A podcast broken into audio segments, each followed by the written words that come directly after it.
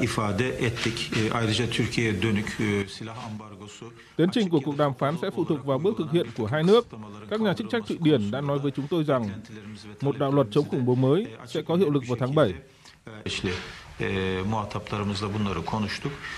Ông Ibrahim Kalin, người phát ngôn của Tổng thống Thổ Nhĩ Kỳ cho biết trong cuộc họp báo hôm 20 tháng 6 khi bình luận về các cuộc đàm phán giữa nước này với Phần Lan và Thụy Điển. Còn Ngoại trưởng Thổ Nhĩ Kỳ Mevlut Cavusoglu nhấn mạnh ông đã nhận được một văn bản từ cố vấn của Thủ tướng Thụy Điển. Tuy nhiên, những tài liệu này ngắn hơn so với mong đợi của nước này. Thổ Nhĩ Kỳ, thành viên quan trọng của NATO trước đó bày tỏ quan ngại an ninh đối với Phần Lan và Thụy Điển và yêu cầu hai nước thực hiện các bước đi cụ thể như ngừng hỗ trợ cho các nhóm mà Ankara liệt vào danh sách khủng bố, dỡ bỏ cấm vận vũ khí đối với nước này, cũng như trục xuất các nghi phạm mà Ankara đang truy nã, đồng thời coi đây là điều kiện tiên quyết để hai nước Bắc Âu gia nhập NATO. Trước quan ngại của Ankara, thì Thụy Điển và Phần Lan đều đã cho thấy thái độ cầu thị của mình.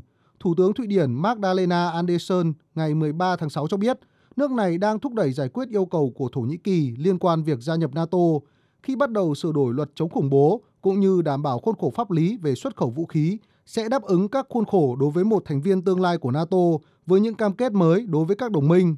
Trong khi Phần Lan cũng thúc đẩy các cuộc đàm phán với Ankara và tuyên bố sẽ không gia nhập NATO nếu không có Thụy Điển.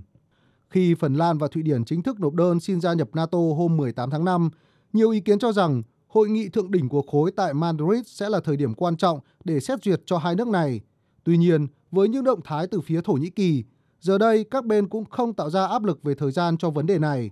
Đức mặc dù bày tỏ rất tin tưởng NATO sẽ đạt được thỏa thuận với Thụy Điển và Phần Lan về việc trở thành thành viên của liên minh, nhưng cho rằng sẽ không phải là một thảm họa nếu điều này không xảy ra trong hội nghị thượng đỉnh ở Madrid vào tuần tới. Trong khi đó, Tổng thư ký NATO ông Jens Stoltenberg cũng nhấn mạnh các bên sẽ có đủ thời gian cần thiết để giải quyết quan ngại của Thổ Nhĩ Kỳ. Hội nghị thượng đỉnh ở Madrid không phải là thời hạn cuối. Tôi muốn thấy điều này được giải quyết càng sớm càng tốt.